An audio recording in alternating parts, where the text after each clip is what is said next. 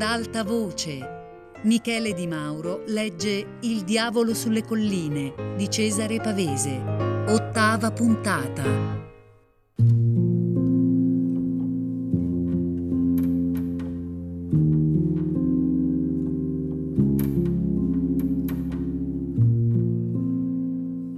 Anche la collina del Greppo era un mondo. Ci si veniva per le coste, per conche e pendii solitari oltre il paese delle querce. Quando fummo sotto il versante, vedemmo gli alberi neri e luminosi della cresta stagliati contro il sole. Da una svolta a mezza altezza, Oreste ci mostrò nella campagna che avevamo percorso fin dove arrivavano le terre di Poli. Eravamo scesi dal biroccio che ci seguiva a passo d'uomo per una strada molto più larga del viottolo di prima.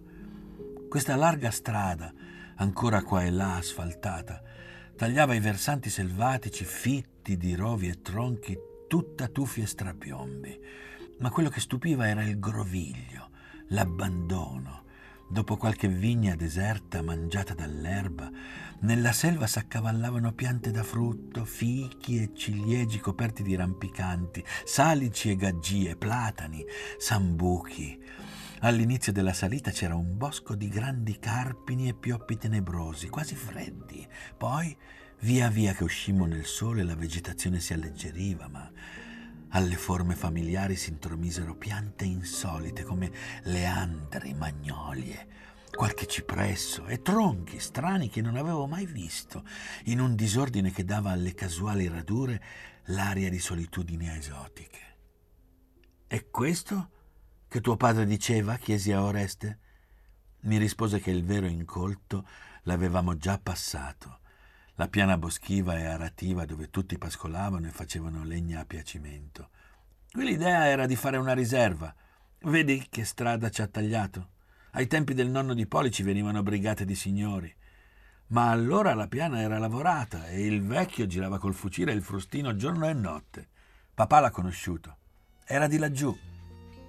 Mi colpì subito il sentore dell'aria, un misto di fermenti vegetali riarsi, terra e sole e il fiato ardente dell'asfalto. Era un odore che sapeva d'automobile, di fuga, di strade costiere e giardini sul mare. Da un ciglione sopra la strada pendevano zucche pallide che riconobbi per pale di fico d'India. Sbucammo in cima tra i cespugli e qui la macchia si faceva parco vero una pineta che chiudeva la villa. Adesso sotto i piedi avevamo ghiaietta e in mezzo ai tronchi si vedeva il cielo. Sembra un'isola, disse Pieretto. Un grattacielo naturale, aggiunsi. Così com'è, disse Oreste, non serve a nessuno. Ci starebbe una clinica, una clinica moderna, con tutti gli impianti. A due passi da casa, vuoi mettere? L'odore di morto c'è già, disse Pieretto. Il mucido usciva da una vasca a fior di terra, larga e lunga una decina di metri, con qualche masso nel centro e un'acqua verde stagnante, cosparsa di fiorellini bianchi. Hai anche la piscina, disse Oreste. Ci butti i morti e li ritrovi vivi. Tra i pini si intravedeva il bianco della casa. Fermiamoci qui, disse Oreste. Vado a esplorare. Restammo soli col cavallo e guardavamo, tacendo, lo strano cielo fra i tronchi. La mia speranza era che Poli non ci fosse, non ci fosse nessuno e fatto un giro per il parco tornassimo a casa. L'odore della vasca mi aveva ricordato il pantano e messo in cuore nostalgia di paese conosciuto. Semmai, scendendo, avrei voluto dare ancora un'occhiata alla boscaglia che aveva di bello quel selvatico abbandono. Chi cercano? Disse una voce chiara. S'era accostata tra i tronchi, furtiva, in camicetta e calzoncini bianchi, una ragazza bionda, dagli occhi duri. Ci guardammo. Era evidente nella voce la signora. In quel momento Cavallo e Biroccio mi parevano ridicoli. Cerchiamo Poli, disse Pieretto con un sorriso. Siamo Poli? La donna alzò le ciglia, quasi offesa. Per non guardarle le gambe dovetti guardare da parte e in tutti i modi mi sentivo un villano. Siamo amici di Poli, disse Pieretto. L'abbiamo conosciuto a Torino, ci dica come sta. Neanche questa non piacque alla donna, che cambiò la smorfia in un sorriso seccato e ci guardò impaziente. In quel momento piombò Oreste dal viale esclamando agitato C'è Poli e c'è sua moglie! Chi sapeva che aveva una moglie? Si fermò, vedendo l'altra. L'hai trovato? disse Pieretto con calma. Oreste, rosso, balbettò che il giardiniere era andato a cercarlo. Guardava da noi alla donna. Esitava. Ah, si fa per discorrere, disse Pieretto. D'improvviso la bionda si rabbonì sogguardò con malizia e ci tese la mano. Era tutt'altro che sostenuta. Gli amici di mio marito sono anche i miei, disse ridendo. Ecco Poli che arriva.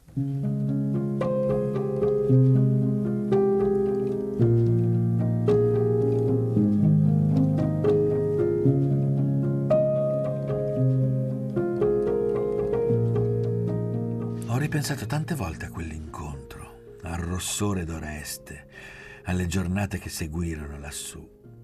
Mi era subito venuta in mente la ragazza Giacinta, non so perché, ma Giacinta era bruna. Anche l'idea che quel Poli avesse moglie, lì per lì, mi disturbò. Tutto il nostro passato con lui diventava proibito, un inciampo. Di che cosa potevamo più parlare? Nemmeno chiedergli come stava suo padre ma Poli ci accolse con quel calore esagerato, un poco assurdo che gli era solito. Non pareva granché cambiato. Era grassoccio, sguardo tenero, infantile. Portava la corta camicia fuori dei calzoni e aveva al collo una catenina. Ci disse subito che dovevamo trattenerci restare con lui giorno e notte, fargli del bene discorrendo a lungo. Ma non sei in luna di miele, disse Pieretto. I due sposi si guardarono e guardarono noi. Poli sorrise, divertito. Il miele gli dà l'orticaria, disse la donna compunta. È acqua passata. Siamo qui per annoiarci. Gli faccio compagnia e un po' da infermiera. La ferita dovrebbe essere chiusa, disse Oreste. Pieretto sorrise. Allora Oreste ci capì, si morse il labbro e balbettò. Uomo a posto tuo padre, però gli hai fatto i capelli bianchi. La donna disse, avrete sete. Accompagnali, Poli, verrò subito. Così, nell'alta stanza a vetrate, piena di tende e di poltrone, Poli continuò a farci festa e sospirare di piacere. E alla domanda di Pieretto se la moglie era al corrente, disse di sì, con semplicità. C'è stato un tempo che con Gabriella ci dicevamo ogni cosa. Mi ha molto aiutato, povera bambina. Abbiamo fatto i pazzi insieme per il mondo, poi la vita ci separò. Ma questa volta siamo stati d'accordo di passare l'estate insieme come i ragazzi che un tempo eravamo. Abbiamo dei comuni ricordi. Pieretto lo stava a sentire con evidente cortesia. Chi non si tenne fu Oreste che sbottò. Ma che cosa facevi a Torino se eri sposato? Poli lo guardò con disgusto, quasi con paura.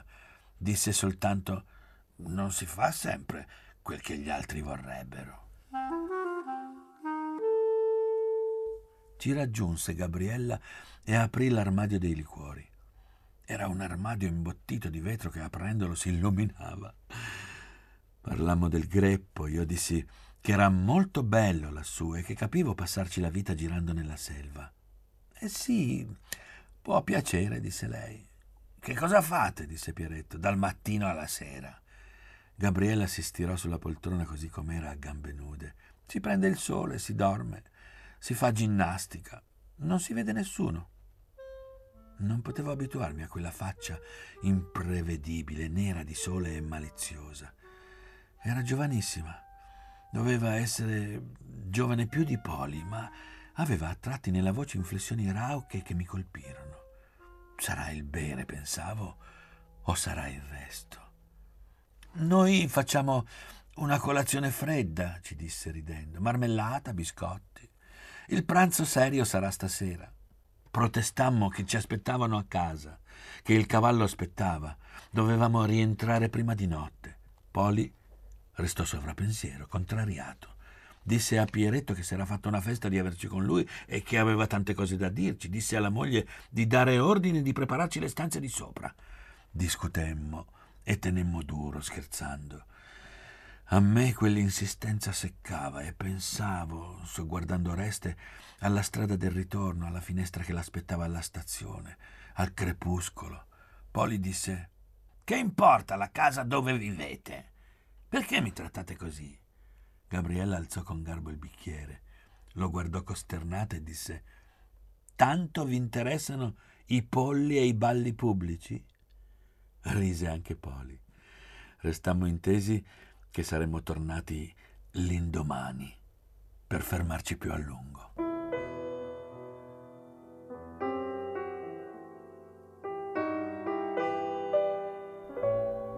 Ci vollero due giorni per convincere la famiglia di Oreste a lasciarci tornare lassù. Non state bene qui da noi? disse il padre. Le donne, scure in faccia, tennero conciliabolo a tavola Soltanto la notizia che Poli era sposato rabbonì la madre e allora i discorsi deviarono sul nuovo aspetto che l'avventura di Poli assumeva e ci si chiese se la moglie non fosse, come era suo compito, disfatta dal dolore insieme ferma e risoluta a non mollare. Lei se ne infischia. Prende il sole, disse Oreste. Queste cose succedono quando si vive separati. Ma se due si separano, disse il padre, è perché c'è già qualcosa. Oreste Seccato concluse che la colpa era tutta dei soldi. Se non hai troppi soldi, allora studi o lavori e non hai tempo per i grilli. Dunque, andiamo o non andiamo?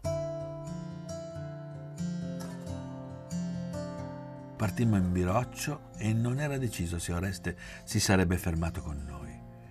Nei commiati di quel pomeriggio Gabriella aveva detto che era un peccato non poter venire a prenderci in macchina e Poli, chiotto, che suo padre gliel'aveva sequestrata perché non corresse pericoli e si riposasse davvero.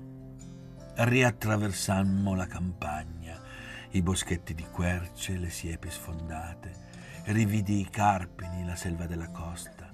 Nel mattino tutto era lucido e stillante. La grossa collina di cespugli ci viveva intorno in selvatichita, solitaria in un ronzio d'api come un monte d'altri tempi.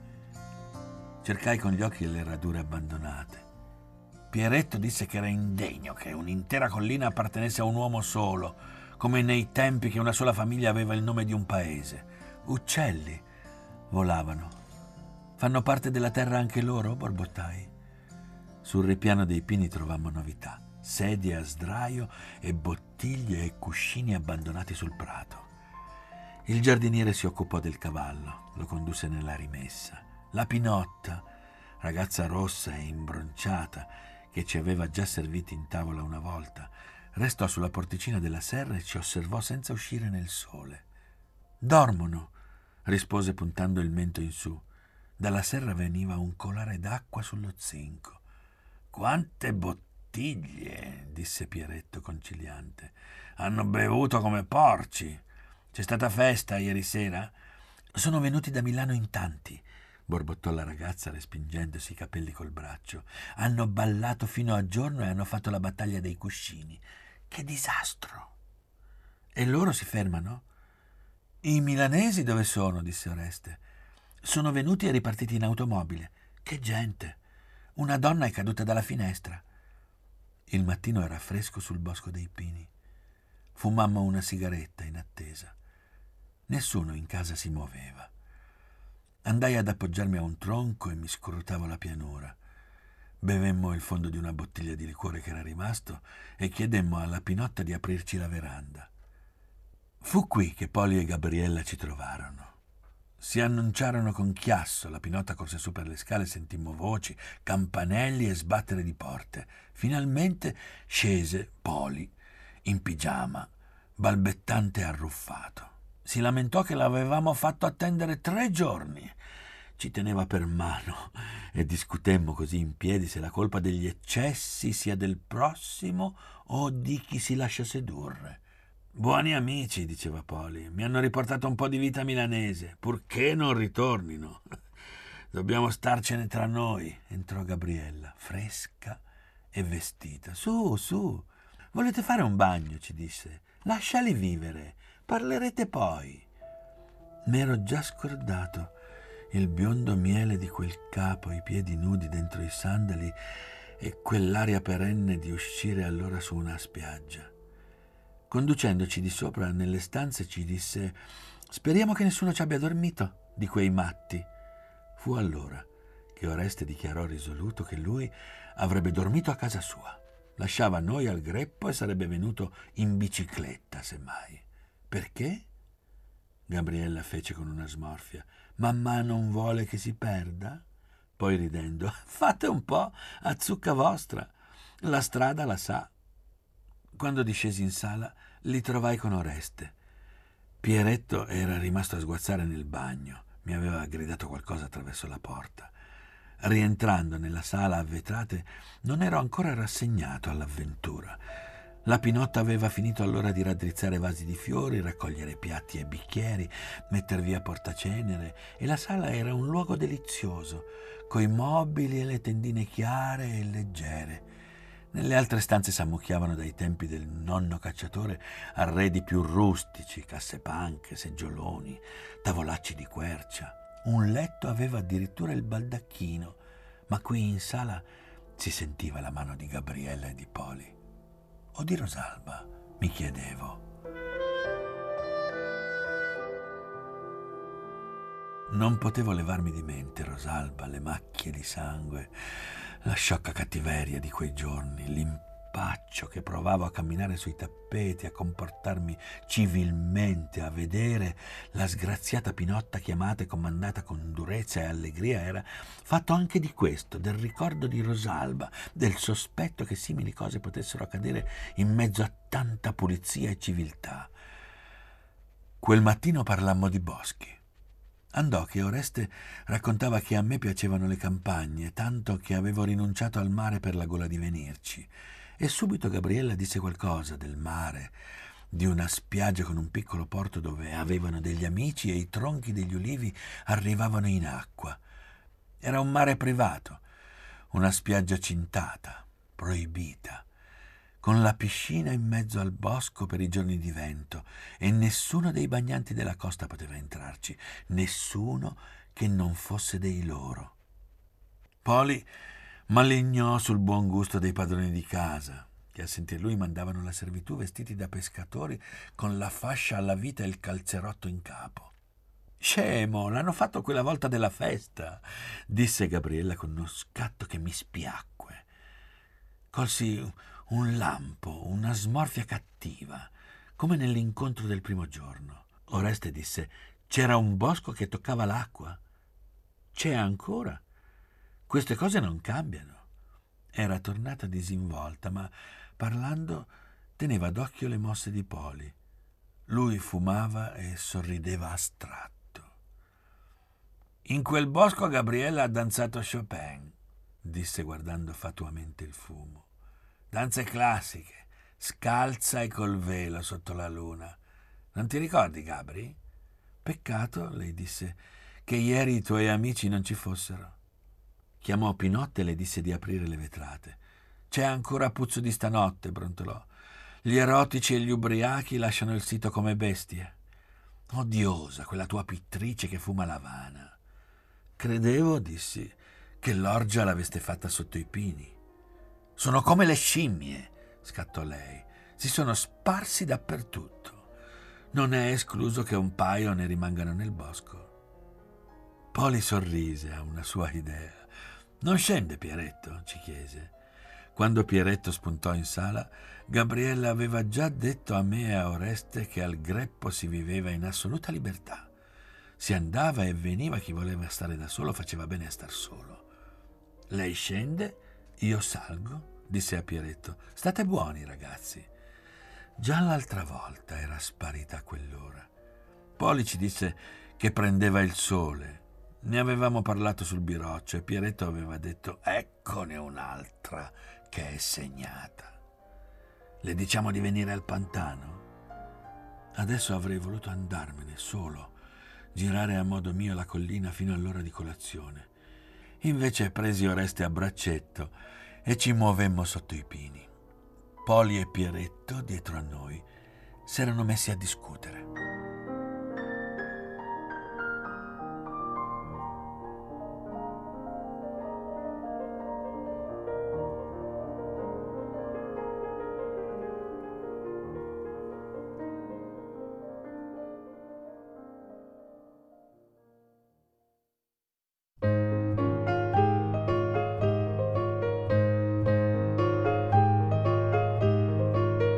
Michele Di Mauro ha letto Il diavolo sulle colline di Cesare Pavese, a cura di Fabiana Carobolante con Jacopo De Bertoldi, Luigi Iavarone e Chiara Valerio. Tutte le puntate su Rai Play Radio. Ad alta voce è un programma Rai Radio 3.